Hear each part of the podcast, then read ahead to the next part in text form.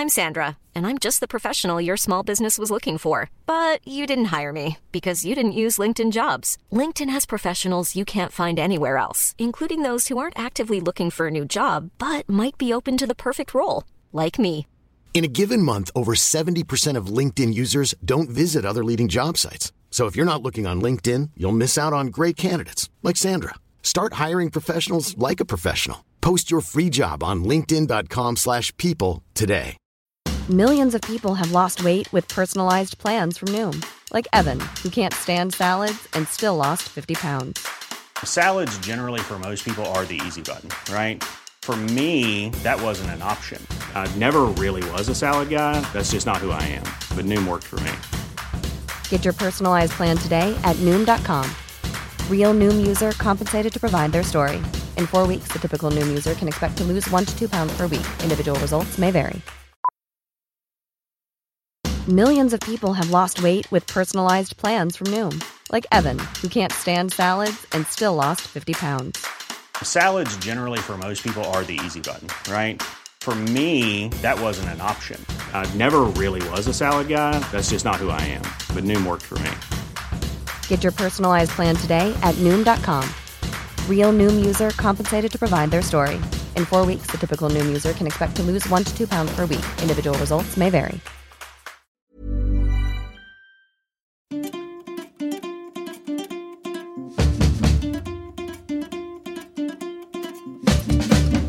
Hej allihopa, välkomna till ronden. Det är podcast time idag med eh, Märit Halmin, Anders Ternhag och Christian Unge. Tja, Hej. Tjena. läget?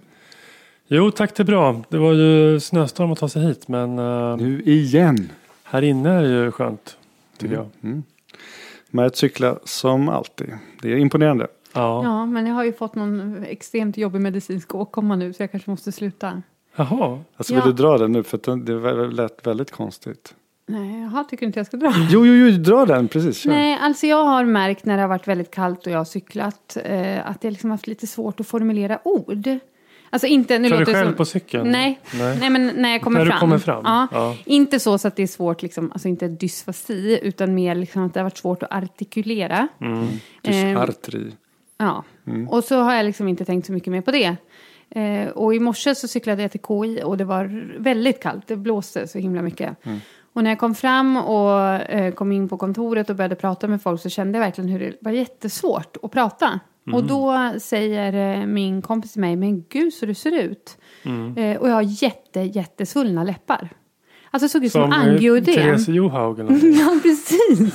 Det, just det, det måste vara den där nya Lepsylen, har jag inte tänkt på. Och Nej, du kom inte från botoxkliniken då? Nej jag gjorde inte det. Men jag, jag såg ut som ett väldigt misslö, misslyckat besök på botoxklinik. Alltså det var enormt stora läppar. Och det, alltså så, så att det verkligen förhindrar mig att prata. Är det sant? Ja. Kan du inte ta någon bild? Och, Jo, jag ska göra det. eh, För det kommer ju säkert uppstå imorgon igen. Ja. Ja. Det var jätteobehagligt. Om det är Men det var typ bara av... läpparna, det var inte svårt att, att svälja, Nej, nej, svårt att andas, nej. ingenting sånt. Nej. Men det är alltså Bara vinden läppen. som eh, piskar mot läppen? Nej, men jag tänk, nej, nej, utan jag tror att det är kylan. Ja, det är men kylan. att det blir ju kallare när det blåser. Fartvinden. För att jag menar, det var ju inte minus 25 idag direkt.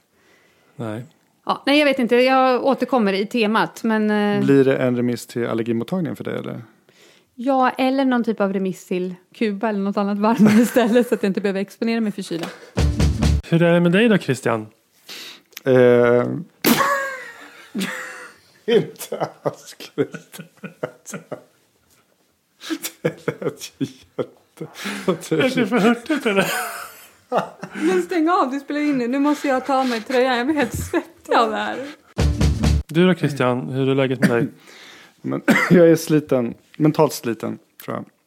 Ja. Mer än fysiskt. Eh, nej, men jag har föreläst mycket de senaste veckorna. Mm. Och det gör vi alla tre, antar jag. I omgångar. Man föreläser hit och dit. eh, undervisar. Och eh, det var liksom väldigt mycket. Och jag, ins- jag märker att det är en liksom, mentalt väldigt trött. Eh, och att liksom efter varje omgång så känner jag mig liksom trött några dagar. Det är en sak att föreläsa kanske för studenter så som jag gör väldigt ofta. Men nu hade jag liksom lite större grej. Jag föreläste för dina kollegor på SVAJ. Ja, just det. Hur gick det? Eh, Angående intermediärvård? intensivvårdsmöte. Ja. Nej, men då var det liksom, jag vet inte hur många det var, men det var många på någon kursgård. Och jag skulle prata intermediärvård. Jag är internmedicinare. Eh, och var då lite i lejonkulan kändes det som. Eh, det gick bra, det var trevligt och de, de, de var schyssta. Men det, ändå liksom, det var en mental stress några dagar inför det där och samma dag. Och så trött. Och sen så nästa vecka, för, nu, för några dagar sedan så pr- pratade jag på, nere på en sån här karriärskväll på Läkarförbundet, Läkartidningen. Men jag bara kände att nu, nu, kommer liksom herpesen. Nu är den här mentala... Nej men liksom du vet när man och så lite dåligt stressad. Ja. Eh, jag vet inte, jag har nog liksom dåliga, dålig teknik att liksom för, förbereda mig inför, inför de här. Hur, hur brukar ni mentalt förbereda er Nej, men bara, får jag bara Ja. kort kommentar. Du är ju liksom eh, inte 25-30 utan du är ju liksom eh, plus 40 nu va? Jo, vad har du Nej, det jag menar är bara. Borde du inte liksom ha lärt dig Jo. det här under åren? Alltså, du borde, alltså att du känner dig själv att jag kanske inte ska ta på mig en föreläsning på en karriärkväll i Göteborg. Jag trodde du menade tvärtom Om att det- det skulle liksom klinga av, liksom stressen med åren. Att man liksom ändå... Ja, men det gör det väl. Alltså, det, övning ger ju lite färdighet så att man men blir det väl lite gör det säkrare. Men, samtidigt inte. Jag, det, det, det, det, det var det som var men min fråga tes, var, att- ja. eh, tänker du inte att... Eh, Borde säga nej. ja. Du menar om man mår dåligt inför det? ja. Jag menar, samtidigt, det är ju inte... Ja, allt, det är ju en balans där. Ja, hur får man ut något av det? Det är ju kul. Mm. Men ändå, vet, har, har ni några bra tips, tekniker? Hur ska man så förbereda sig? Går du ut och joggar? Eller vad gör du när du Nej, ska men alltså titta inte på mig. Jag är liksom ett neurotiskt vrak. Jag har ingen aning. Jag kan stressa upp mig till max. Jag har ingen aning Ja, men har, ska har du några konkreta tips då liksom inför en... För, alltså, hur gör du? Alltså, tar du betablockerare eller? Nej, nej. nej? Nej, men jag tror Märit är, Märit är nog väldigt, väldigt påläst. Eller hur? Du kan väl alltid det du ska prata om bra och, och du väljer väl ändå situationer där du liksom är engagerad. Ja, Eller hur? Ja. Du, jag kan inte få med dig på någonting som inte är som du går igång på liksom. nej det är sant. Nej. Så att, Ja, men det, det, tror jag det är en ett bra tips att hon- vara superpåläst. Ja, Ja, förbered, förbered och liksom stå och öva, Ja. öva framför spegeln. Ja. Ja. Ja. Det är bra. och sen att tacka ja till saker man som ligger nära ens hjärta. Ja. Alltså, Just det, men sen, inte liksom... Men jag tror att det ligger någonting i det. Därför att jag känner ofta en enorm stress eller press eller bara att jag, ja. Eh, men det känns som att det är värt det. Därför att jag tycker att det jag ska göra är så pass viktigt. Eller det ämnet jag ska prata om är så pass viktigt. Eh, ja, så det är nog sant. Att man kan liksom eh, stå ut med mycket på den negativa sidan om man tycker att det finns enormt mycket att vinna på andra sidan. det låter klokt. Men jag, då tänker, jag brukar jag tänka för, som svar på till, till det du sa Anders, att ja, men varför säger jag? Ja, men ofta kan det vara för att ja, men, jag vill lära mig någonting om, om det här ämnet. Jag vill liksom pusha mig lite att ja, men det här måste jag nog läsa på. Mm, Eh, så att man, ja, men det är ju lite som med podden här också. mm, Att i och med att vi ska prata om något ämne så måste man förbereda sig. Men Det är ett sätt att lära sig. mm. Så att, att, att föreläsa är ju kanske ett av de bästa sätten att just lära sig. För då måste man verkligen vara on top of it. Mm. Mamma, lita på mig. Pappa, lita på mig.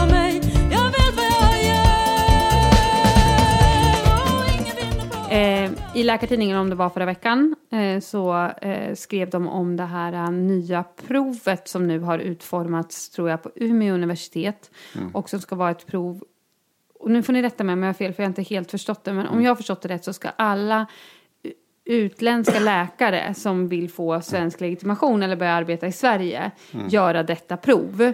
Och det ska alltså då både gälla den här mm, barnkirurgen med 20 års erfarenhet från Bagdad. Ja. Liksom eh, den eh, nyutexaminerade finländska doktorn. Nej, kanske inte inom EU förresten. Nej, för det är utanför EU, utanför Ja. de skandinaviska länderna så kallas det för Thule-tentan. Alltså om man utbildar läkare i ett annat land utanför EU så måste man göra den här Thule-tentan. Alltså dels måste du göra ett språkprov Mm. och så måste du göra det här kunskapsprovet. Det är teoretiskt och ett praktiskt prov. Och det spelar ingen roll då om du är kirurg. Nej, och, Du, kan ha jobbat, precis, du kan vara precis nyexaminerad eller du Ja. kan ha jobbat 20 år som kirurg. Som Exakt. du säger i Irak. Eh, och det är då ett kunskapsprov eh, för att sen få göra allmäntjänstgöring i Sverige. Det är Fast, inför AT. fast om du är specialist måste du alltid göra allmäntjänstgöring då? Det var så jag förstod det. Ja, jag tror att det kan finnas undantag där. Men, Ja. men det spelar inte så stor roll. Det Nej. finns inte något undantag i varje fall för det här provet. Utan det Nej. måste alla göra. Precis. Och eh, det intressanta med det här tycker jag är att ett, vi har jättemånga eh, människor som har kommit till Sverige. Många av dem är läkare. Mm. Två, vi har en eh, läkarbrist i Sverige så vi skulle ju verkligen vara gynnade av att de kommer in. Jag tänker också att Verkligen. det eh, kan komma väldigt mycket eh, erfarenheter som vi behöver. Särskilt, nu tänker jag liksom då kirurgiskt därför att jag jobbar kanske inom den branschen. Men eh, jag kan tänka mig att de har en helt annan typ av traumakirurgi till exempel då i Syrien och Irak och så än vad vi har haft i Sverige. Verkligen. Eh, och det gäller säkert på flera andra områden också. Men eh, hur som helst. Eh, och sen så, så har det väl framförts kritik om att det har varit väldigt tröga vägar in i svensk sjukvård. Och att det har varit väldigt svårt. Och då tror jag att man har gett i uppdrag just till Umeå universitet att se över de här reglerna på något vis. Göra något enhetligt för hela landet och även göra om det här. eh, Eller förlåt, bara, bara, första provet. Ja men Thuletentan har funnits länge. Jag var med och skrev den Ja, medicinska men de har delen. gjort om den nu. Ja, precis. Nej, men jag var med och skrev den medicinska delen. Då fanns en medicinsk, en kirurgisk och sen en barngyn-del. Och nu så har Umeå fått det uppdraget. Och jag menar, krit- kritiken var här var ju att nu har de kört det en gång och det var bara 16 procent som Mm. hade klarat av tentan. Så låga siffror var det inte förut. Den är, alltså den, den, är, Okej. den, den är svårare nu. Det är väl Okej. det som är liksom kritiken, invändningen nu mot den. Eh, ja, och då publicerade i varje fall Läkartidningen den här tentan. Mm. Så att man kunde liksom testa sig själv eller i varje fall få en uppfattning om liksom svårighetsgraden på tentan. Mm. Vad, hur upplevde ni den? Ja. grabbar? Jag gjorde ju de fyra första frågorna. Ja, var Sen hann jag inte med så många fler. Han inte, du fegade ur. Nej men jag gjorde fyra. Mm, Det fanns fyra- 140 det fanns frågor. 140. Ja, jag gjorde fyra. Ja, Jag har ju en ettåring har- bredvid mig. Ja. Och så tänkte jag, jag måste kolla facit. Alla rätt.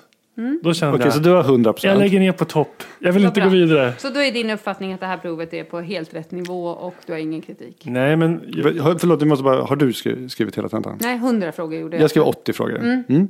Så av 140. ja. Mm. Nej, men eh, de frågor jag gjorde, då kände man ju att eh, eh, det, det, liksom, det finns ju en del man behöver komma överens om som man tycker att alla läkare oavsett vad man jobbar med ska kunna. Mm. Och det kanske handlar om utredning av anemi till exempel. Eller sådär, va? Mm. Men sen finns det ju ganska mycket annat som är bara intressant om man till exempel är då ortoped eller Sitter obstetriker eller, eller sitter på vårdcentral och sådär. Va? Mm. Och då är frågan, behöver man verkligen kunna det om man Mm. är någon, om någon annan specialitet? Och sådana frågor, de där fyra första som jag gjorde då, där kände man att det var ju lite sådana frågor där.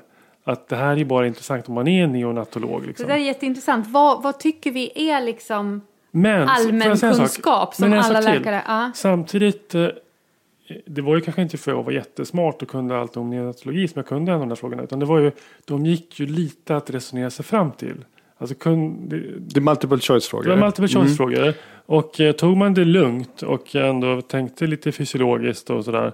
Så gick det ju att fatta, men det är mellan de här två svarsalternativen jag borde välja. Det var inte liksom helt far out. Det var inte bara det- utan till kunskaper tyckte Det är jag. som är alltid med de här MCQ-frågorna att det finns oftast två eller tre svar som, som det står mellan. Mm. Man kan liksom ta bort en, två, tre kanske som inte alls passar in. Nej. Men säg ni Så då, det- ni som det gjorde lite teknik. mera på riktigt än vad jag gjorde. Mm. Ehm, jag, rakt av så tyckte jag det var bra. Jag tyckte tentan var svår. Jag fick 80 procent av Ja, de där. 80. Jag var ändå liksom nöjd. ja, Ehm, men, jag, men de fel jag hade. ja. Ehm, där var det några sådär frågor som jag borde ha klarat. Som var liksom internmedicinska. Och så var de på sån detaljnivå att ja ah, fasen det här borde jag kunna. Men så kunde jag inte nu. Men det här var ju oförberedd så att säga. Och då tänker jag så här att om jag skulle åka till ett annat land och eh, eh, liksom börja om från scratch då. Så skulle jag gärna liksom bli testad på det här sättet. Eh, och om jag då, då, då skulle jag ha några månader på mig att liksom förbereda mig, som vilken tenta som helst. Mm. Eh, nu gjorde inte jag slutet, jag förstod att det var mer prekliniskt, alltså det var mer eh, liksom kemi och sådär. Ja, det var Ja. några sådana frågor. Att det för, liksom första delen var, var, var ganska klinisk. Mm. Ehm, och jag kan tycka så att varför inte, varför inte eh, ha liksom en, en minimikrav på vad man ska kunna. Sen kan jag tycka Det är att, klart man måste ha. ja, men, och sen kan jag tycka så att det beror alldeles på vem som ska skriva den här tentan. Därför att om man kommer då från, som nyexaminerad motsvarande liksom AT där ungefär någonstans. Ja, men då ska den vara så här bred och allmän som den är skriven. Men om man har jobbat 20 år som kirurg i Irak och liksom ska gå in på en kirurgbana. Så verkar det ju bisarrt att man ska sitta och liksom bli testad på de här små pediatrikfrågorna. och det där. Men jag Varför tycker, att det inte då alltså jag, tycker, jag tycker att det är kirurgbiten? intressant. Jag tycker att man kan verkligen diskutera vissa av frågorna. Säg någon tenta där man inte diskuterar vissa av frågorna och tycker Exakt. att de är irrelevanta. Jag tyckte såklart att de jag inte kunde svara på var helt irrelevanta. Ja, det var det. Ja, Ja. men, men som ett exempel då, den kunde inte jag svara på, det var hur man skulle utreda någon knöl i tyroidea, huruvida Mm. man skulle göra finnåls eller mellannålspunktion. Eller, det fanns väl fler alternativ, men i varje fall. Och för mig, jag har ingen aning. Eh, och det är faktiskt helt irrelevant för mig att veta, som liksom intensivvårdsläkare och narkosläkare. Såklart, Ja. Eh, så det kan jag väl diskutera. Sen tycker jag också att just den frågan som liksom rörde narkos, där var det lite taskiga svarsalternativ. Gjorde du den frågan? Eh, Det var någon patient som skulle göra någon ortopedisk operation och så tyckte Nej. inte narkosläkaren att det skulle vara spinalbedövning. jo, jo, jo. Och då Och- var det ja. neurologiska komplikationer. Ja. Och det var för att de stod på varann. Ja. Och jag tycker, men det är jättekonstigt formulerat. Jag tyckte hade också det var fel på den. task. Ja. Och- Jag hade inte ja. fel på den, för, det, det, för det var ju det Men förstod enda... inte att det var det de var ute efter. Nej, det var det enda försvarsalternativet som var, Ja, men funkade. att men, men, det, men, ja. det- den var liksom taskigt formulerad. Om man är ute efter att testa om en läkare vet Mm. att om någon står på varan så är det stor risk för att man får blödning in i ryggmärgen eller som. Mm. påverkar ryggmärgen om man gör en spinal. Det, är väl- då är det väl det man ska fråga efter och inte liksom hålla på och Neurologiska till. Det, ja. Nej, okej. Mm. Men hur som helst, och då blev jag bara lite, då fick jag lite så här varningskänsla så här, är alla de andra frågorna lika taskiga men jag kan inte liksom bedöma dem lika väl för det är inte mitt Men nu tror jag att huvudområde. du satte fingret på någon som kanske då var, tycker jag, taffligt formulerad. Ja. Men det här är ju skrivet av liksom, många olika människor säkert. Och några är inte så perfekt träffsäkra. Men, men överlag Nej men jag håller med. så var det, det, liksom var det, det var det kliniskt som var min... Mm. Och jag kan tycka här, din Turidea-fråga där. Ja, men det är inte nu för du är narkosläkare. Det är helt poänglöst för dig att ha den kunskapen nu. Om man inte vill. Liksom, Men det är ju också en generellt- narkosläkare som har jobbat tio år som kommer hit som ska göra det här provet. Ja, men det är det jag menar. Att Av den det, anledningen Nej, men det är så- det jag menar. Att det, du, du borde ju ha sektorer. Det vill säga att om du är narkosläkare och ska fortsätta jobba som Mm. narkosläkare. Då borde det ju vara en djupgående seriös tenta i narkosintensivvård. Inte pediatrik. Men... men- problemet blir den här. Jo, men jag måste bara avsluta det här. Problemet blir det om den här läkaren från Irak som har jobbat 10-15 år som kirurg kommer hit till Sverige. Och så skulle man då, skulle bara då testas på kirurgin, ortopedin och det. Fine, men då kan inte den personen sen börja jobba på distrikt. Nej. För då har vi liksom inte kollat av allt det där andra. Nej. Och då blir det också konstigt eftersom då har man liksom en begränsad eh, läkarexamen på något sätt. Men Ja. då kommer vi till, tycker jag, huvudpoängen med det här temat. Det är att varför skulle den personen testas där och varför ska inte då kirurgen som har jobbat i Skövde i 15 år som sen vill bli distriktsläkare testas på samma sätt? Ja, eller om vi nu tycker att det här är sån här allmänkunskap som alla läkare borde kunna, precis Ja. som du sa Anders, att det finns ju ändå vissa sådana ämnen, typ alla ska fatta hur man utreder en blodbrist eller något sånt. Eh, vilket jag kan tycka att det kan finnas en sån gemensam, gemensam kunskapsbas som man kan kräva liksom livet ut av någon oavsett specialitet. Eh, varför testas inte vi på det då? Ja. Varför har inte vi krav på recertifiering vart femte år, eller hur? Det ska jag kämpa Ja, det här, jag känner starkt att det är ett ämne som jag brinner för. Ja, jag också. Som jag tycker det är jättekonstigt att vi testas under hela läkarlinjen. Och sen under AT och ST. Men sen när du är färdig specialist då kan du jobba i 35-40 år utan att bli testad Mm. på din kunskap. Och ni Och- vet att revisorer till exempel, de måste liksom recertifieras vart femte eller vart tionde år för att få fortsätta vara revisor. Det visste jag jag, inte. jag vill inte förminska deras arbete, men jag tycker ändå att vårt arbete är minst lika viktigt att Ja, men upprätthålla liksom Brandmän kompetens. har väl ett fystest för att få fortsätta jobba som brandmän, vad jag vet, på brandstationerna. Eller hur? Ja, jag vet inte. Men, ja. Piloter har sina, någon slags motsvarande. Och i USA har man board exams som läkare. Och även, i, även i femte år. England har man ju en England. recertifiering. Det vill säga var femte år så ska du testa på någon grundkunskap. Och det vet inte jag om det är. Jo, det är väl antagligen då inom den specialiteten du jobbar i. Det tror jag. Men, Ja. det skulle man ju kunna utforma hur man vill. Men eh, i det här, jag stöder dig till 100%. Och jag tycker att det är eh, superviktigt. Och jag tror att det skulle också stärka självförtroendet hos många. Att liksom få en kvalitetsstämpel vart femte år. Att du är liksom, du är på banan. Men, eh, Bara det här... fråga, vad händer om man inte är på banan då? Om man skulle misslyckas? Ja, det kan man diskutera. Men vad jag vill säga, det här ligger ju liksom en ömsesidigt ansvar. Det här är ju inte, tycker jag, Mm. bara den individuella doktorns ansvar. Utan då blir det ju också ett ansvar för arbetsgivaren. Att se till att du liksom kan upprätthålla din kompetens. Att du kan bli uppdaterad. Mm.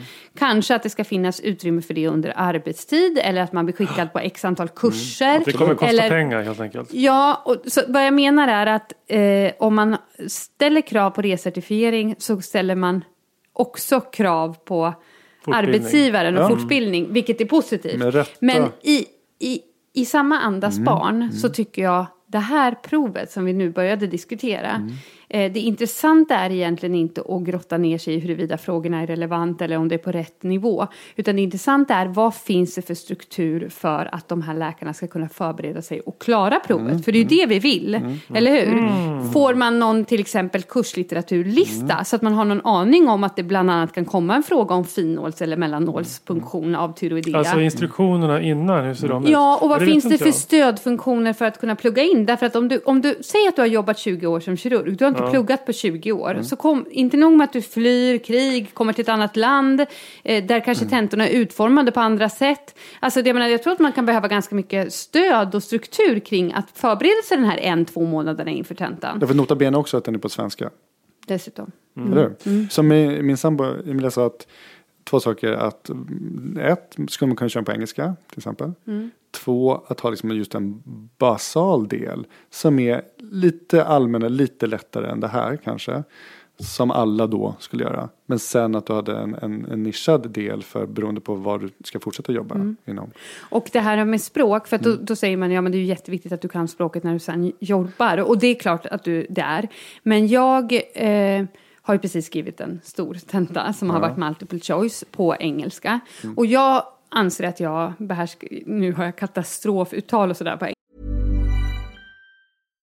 One size fits all seems like a good idea for clothes until you try them on. Same goes for healthcare. That's why United Healthcare offers flexible, budget friendly coverage for medical, vision, dental, and more. Learn more at uh1.com. Hey, it's Danny Pellegrino from Everything Iconic.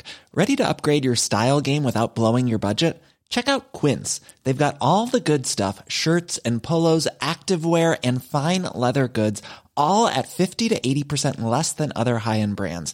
And the best part? They're all about safe, ethical, and responsible manufacturing. Get that luxury vibe without the luxury price tag. Hit up quince.com slash upgrade for free shipping and 365 day returns on your next order. That's quince.com slash upgrade. I'm Sandra, and I'm just the professional your small business was looking for. But you didn't hire me because you didn't use LinkedIn jobs. LinkedIn has professionals you can't find anywhere else, including those who aren't actively looking for a new job but might be open to the perfect role, like me. In a given month, over 70% of LinkedIn users don't visit other leading job sites. So if you're not looking on LinkedIn, you'll miss out on great candidates like Sandra. Start hiring professionals like a professional. Post your free job on linkedin.com/people today. Engelska. Men alltså jag, jag kan ändå prata, jag skriver ändå text på engelska, all min forskning sådär på engelska. Och för mig var det jättesvårt med multiple choice på engelska. Därför att det är liksom minsta lilla ord som man missuppfattar eller inte eller tror att man förstår men kanske inte förstår fullt innebörden i kan göra att man svarar fel svarsalternativ. Eh, det, det är liksom verkligen på marginalen. Och, och Jo, men det då, var som du sa med Anders, att det är en teknik det där. Eh, Multiple choice-frågorna. Du ser genom mönster och man liksom kan avläsa sådär. Den eh, liksom, biten tror jag blir väldigt svår om du inte har svenska språket. Liksom. Nej, säkert. Ehm, Nej, för det är inte Men språk. vad jag bara vill säga Ja, är att eftersom ett det, jag tror att det finns människor som verkligen vill hitta en väg till att slussa in de här läkarna i svensk sjukvård. Jag är en av dem. Mm. Det är viktigt att i den viljan inte om folk inte klarar tentan så handlar det kanske inte om att tentan är på fel nivå. Mm. Utan det kanske handlar om att strukturen kring att klara tentan, stödfunktioner och så vidare Mm. saknas. Vi ska ju liksom inte um, tafsa på eh, kvaliteten och nivån. Utan det här handlar ju om liksom, resurser för att få folk igenom. Precis Tack. som det är i alla andra sammanhang. Ja men verkligen och en parallell är ju till exempel högskoleprovet i Sverige. Det säger alla som har liksom skrivit bra att ett bra sätt att öva det är att bara skriva massa, massa gamla tentor. Inte för att du får de exakta svaren men du ser hur man tänker. Liksom, det stimulerar också till liksom, ny läsning. Och det är därför som den här board exam, jag tycker verkligen man ska införa det i Sverige. Så det är ju bara en strukturfråga att man har liksom uppdaterade målbeskrivningar, listor, det här och här ska du läsa och så massa gamla tentor. Och så kör man det och man får två veckor betald ledigt per då inför vart tredje, femte år från arbetsgivaren att sitta och plugga. Och jag tänker på i både USA och England, om jag har förstått rätt, jag har inte varit på sjukhus i något av länderna, men så är det ju liksom en helt annan kultur kring daglig undervisning på något Ja. sätt. Att man frågar sina SC-läkare eller sina läkarkandidater eller vad det nu är, så här, redogör nu för eh, leverns eh, metabolism av detta läkemedel och så ska man liksom dra och sådär. Eh, det kanske inte är en slump, utan det kanske är eh, att man har den kulturen därför att man också hela tiden eh, recertifieras och Ja, hela tiden ja, liksom ska det. hålla kunskap live. Eh, Medan i Sverige så, eh, så är det liksom nästan fult om man ställer folk mot väggen om man ber dem liksom svara på en fråga. Eh, det, det är ju inte en kultur som stimulerar till kunskapsinhämtning, det är det jag vill säga. Nej. Det vore ju väldigt roligt att ha liksom en klinisk vardag där man hela tiden går runt och diskuterar eh, både liksom prekliniska och eh, kliniska dilemman Ja, sant, utifrån de patienter man möter. Mm.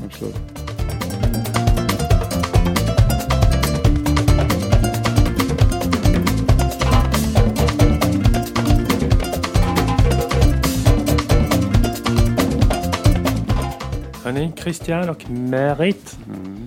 Eh, det är ju liksom mörkt i november nu. Och eh, man behöver ju liksom eh, hämta styrka i filosofin och visdomsord och sådär. Och eh, jag tänkte köra lite ett quiz med er.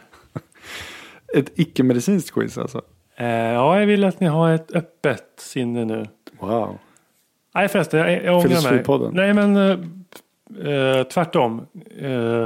Slutet sinne. Nej, ni ska ha era läkarglasögon på er. Jaha, ni ska, ja, ni är läkare. Mm. Och Då vill jag att ni liksom eh, eh, tar ställning och resonerar lite grann till några påståenden jag har. Mhm. Första, det är den här då. Det är inte hur man har det, utan hur man tar det. Ja, det är ju inte en kommentar som man ska säga som läkare till en patient, Nej, känner jag. Men däremot kanske man kan liksom ha det...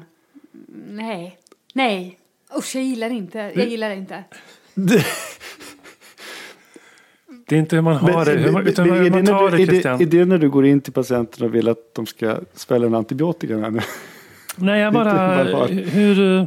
Nej, men att säga det till det. någon som lider känns ju helt fel, eller hur? Så eh, att säga det till någon patient som har ont, så här, det är inte hur man har det, utan hur man tar det. Det är fruktansvärt. Att säga det till en kollega som känner sig stressad över vårdplatssituationen är ju också helt fel, för då tycker jag tvärtom, så här, nej, organisera och försök förändra. Jag, jag, ser faktiskt inte, jag Det- ser det- det är inte all- dens plats någonsin faktiskt. Ja, det är så. Du tycker det är aldrig tillämpbart egentligen? Nej, inte så spontant, nej. Nej. Nej, jag, verkligen, jag får inte in det i mitt vokabulär heller. Jag ser liksom inte vilken situation det skulle... Nej. Men, men du kanske tänker på någon specifik Nej då, jag, situation? jag, jag har några stycken här. Eh, lite skit rensa magen. Ja, det skulle ju vara det här med bajstransplantation som är då mitt favoritämne. Använder ni det någonting? Nej, Senast, lite skit rensa magen. men alltså det är intressant Nej, men det- det här med tarmfloran, alltså det bara Ja. växer. Nu är det förklaringsmodell till allt, vill Mm, jag bara ja, men säga. Hörde ni i morse? Nu var det så här att varför man misslyckas som jojo-bantare. Ja, det var övervikt, ja, det var ja. tarmflorans fel. Mm. Ja. Men det känns lite mer som något som min farsa skulle kunna säga. Liksom, när, när man var liten och plockade upp något från gatan sådär. Och man inte skulle vara liksom så picky. Mm. Jag, Men jag, jag, jag, ser kan, att jag skulle kunna säga det. jag kan känna mer för det uttrycket på något sätt. Jag också. Ja. Människor som Eh. överanvänder handdesinfektion och liksom Ja. försöker att vara väldigt eh, sterila i sin normala Ja, men- miljö. Ja, jag skulle kunna säga det. Ja. Ja men precis. Du går och rondar med någon kollega och så, så tappar du tuggummit inne på golvet där och så tar du upp det. Så, ah, lite skit i den som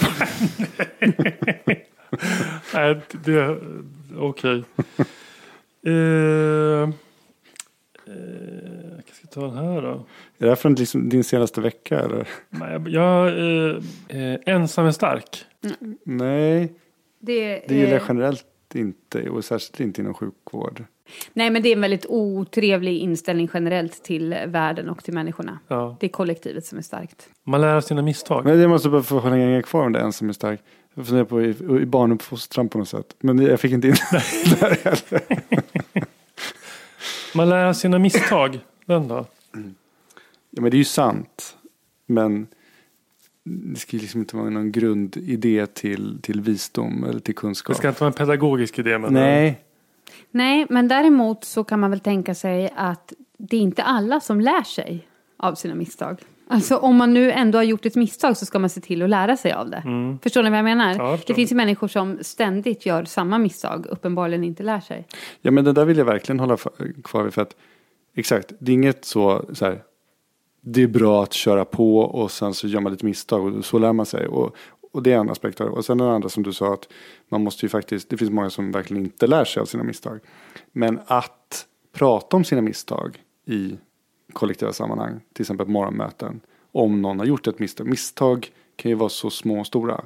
Var dålig bedömning, dålig liksom, handläggning, tveksamt misstag.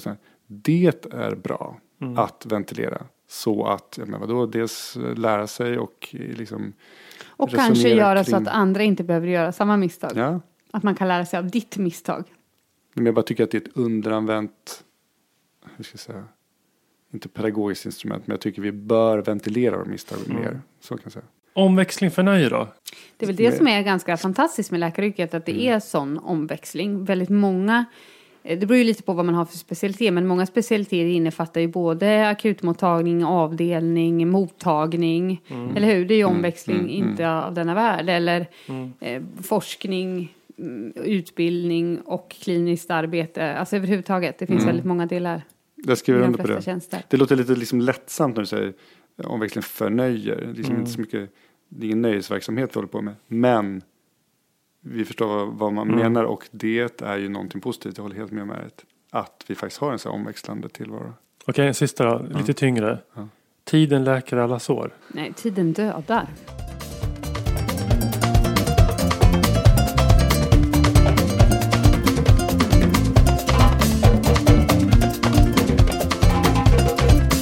Nej, Christian, du ville prata om eh, eh, den här rapporten om alkohol och eh, cancer som har presenterats i veckan. Var, var såg vi den? Nu blandar Nej, jag men det ihop stod ju i, eh, på DN Debatt va? Men det är Ja, det ju DN Debatt, ja. Läkarsällskapet som varit med och eh, tagit fram den. Och, Tillsammans eh, med IOGT-NTO.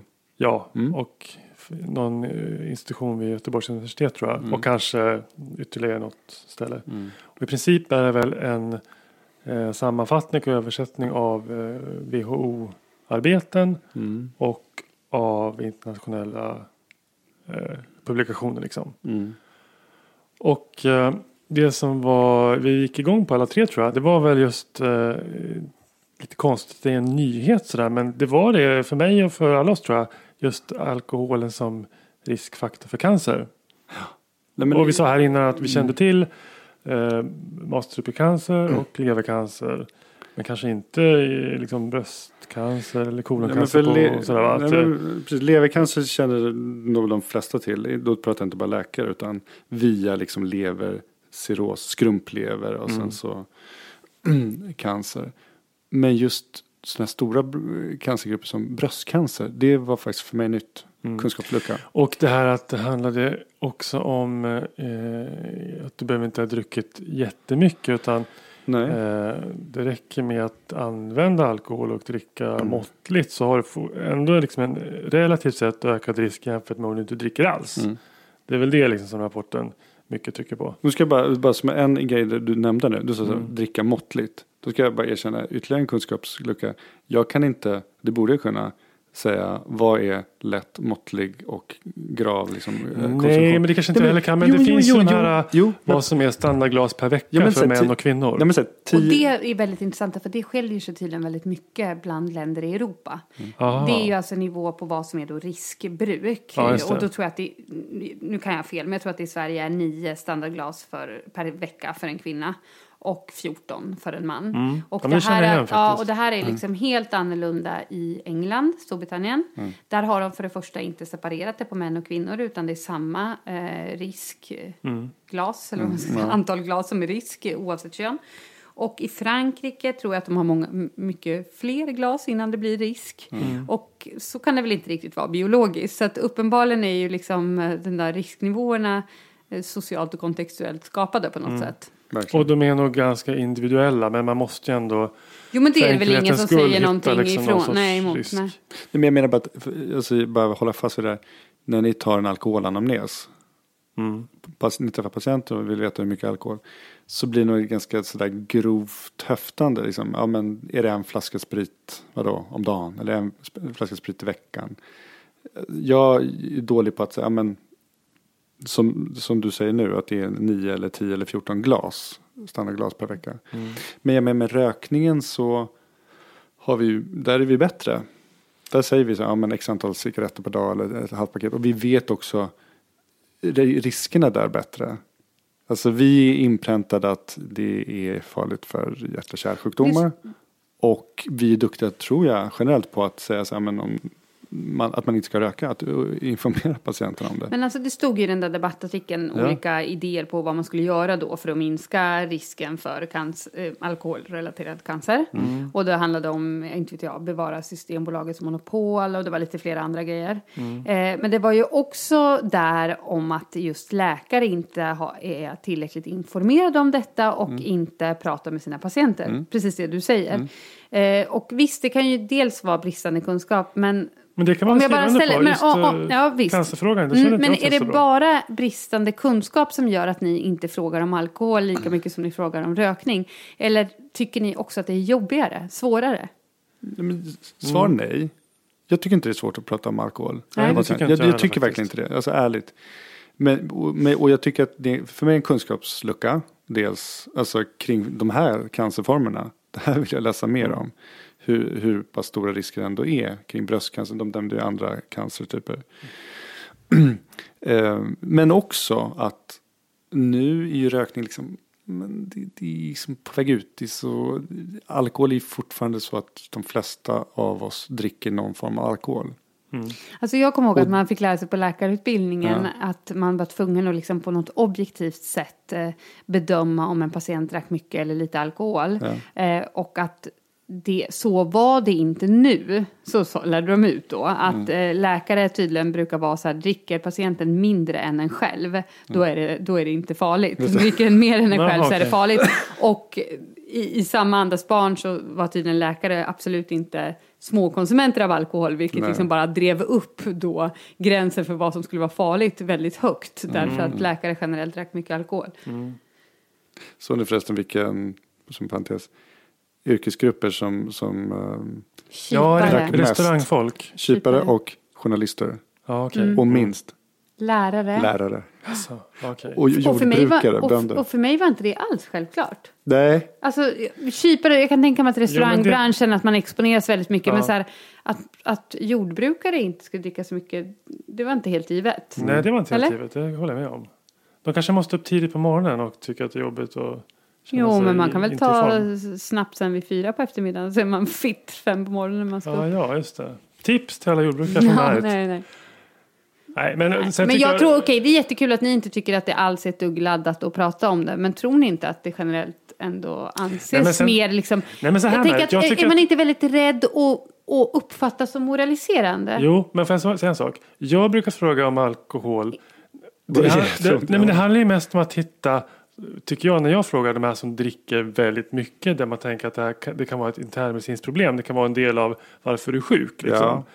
Men jag känner inte till alkohol och risk för cancer. Att jag har sällan samtal med patienter om liksom livsstilsförbättringar allmänt tror jag. Och det är kanske inte så bra egentligen då, men eh, jag, kanske, jag kanske borde ändra lite grann varför jag ska fråga om alkohol.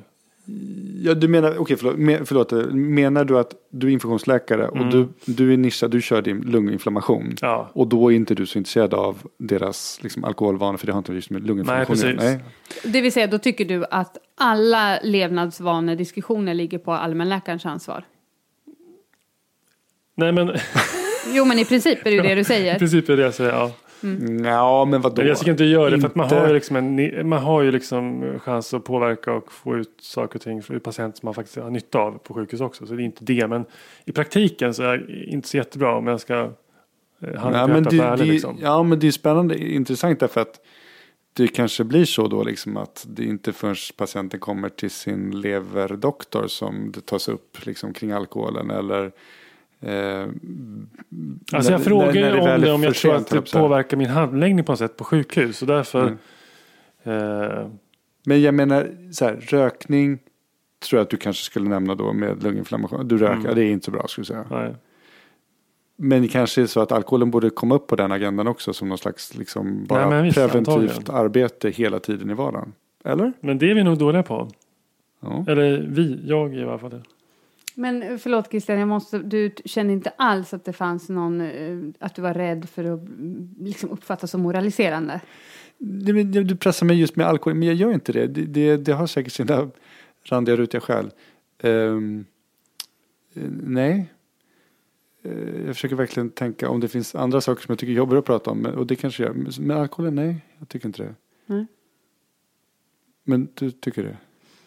Eh, Jag vet inte om jag känner så själv. Och då gäller det inte specifikt alkohol. Jag tycker att det kan nog göra det med rökning också. Men jag försöker liksom att övervinna den eh, rädslan för att bli uppfattad som moraliserande och men- prata om det ändå. Men, Ja, men för- men nog tror jag att det finns någon sån aspekt i att det är liksom lite jobbigt. Att man blir lite så här paternalistisk och så här. Jag vet inte. Med risk nu för att uppfattas som extremt moraliserande. Eh, så egentligen, okej, ni kände inte till att eh, alkohol, inte jag heller då, eh, eventuellt är en eh, större riskfaktor för cancer än vad vi tidigare har vetat. För att vi kan ju ifrågasätta också hur de här studierna är gjorda och sådär. Ja, Eh, faktiskt. men eh, det är ju inte så att vi inte har vetat att alkohol skapar massor med skada i samhället. Nej, Både för den vi enskilda förstått. individen, att det gör att det blir mer slagsmål som gör att folk hamnar på akuten med sårskador. Ja, Nej, att vi man får... inte Nej, men jag menar, så att det är ju inte som att oj, är alkohol farligt? Då kanske vi ska börja prata med patienterna om det. Nej. Alltså förstår ni vad jag menar? Du pratade specifikt cancer nu. Ja, Vi pratade men, cancer ja, men det är ju inte, jag vet att ni eh, pratar, eller jag vet att vi pratade cancer. Vad jag bara försöker säga att eh, det är ju inte det som egentligen ska krävas för att vi ska prata alkohol likt eh, tobak. Vi vet, utan det borde vi ha gjort redan tidigare på basen av den kunskap vi har om hur mycket alkohol skadar samhället på andra sätt, oavsett cancern. Förstår ni vad jag försöker Ja, säga? absolut. Okej. Hörni, det här var allt för idag. Mm. Du hade något på hjärtat mellan pepparkakorna. Eh, jag tycker att eh, om man vill rösta på Ronden Podcast i det här eh, svenska podcastpriset, eller vad heter det? Ja, Då får man gärna göra det, då blir vi glada. vi fick veta att vi gått till final idag. Mm. Mm. Eh, det går säkert att hitta den här länken genom att googla podcastpriset 2016. Ja. Och i en av kategorierna är vi nominerade. Blir det fest? Om vi vinner. Kan vi inte bara få, om vi är nominerade, räcker inte det? Eh, kan vi, kan kan de inte bjuda in oss på fest nu? Jag vet inte vad det här innebär alls men eh, man blir ju lite tävlingsmänniska sådana här gånger. Så Mm. att, eh, Rösta, rösta. in och rösta om ni vill. Okej. Ha det bra, tack för oss. Hej då. Hej!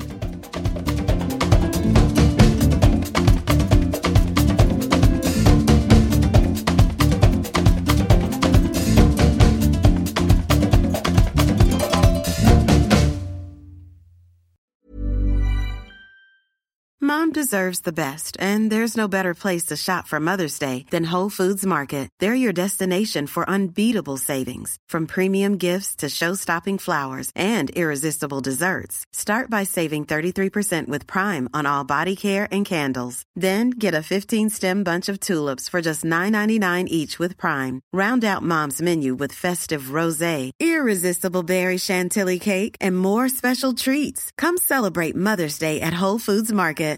I'm Daniel, founder of Pretty Litter. Did you know cats tend to hide symptoms of sickness and pain? I learned this the hard way after losing my cat, Gingy. So I created Pretty Litter, a health monitoring litter that helps detect early signs of illness by changing colors, saving you money and potentially your cat's life. Pretty Litter is veterinarian developed, and it's the easiest way to keep tabs on your fur baby's health right at home. Go to prettylitter.com and use code ACAST for 20% off your first order and a free cat toy. Terms and conditions apply. See site for details.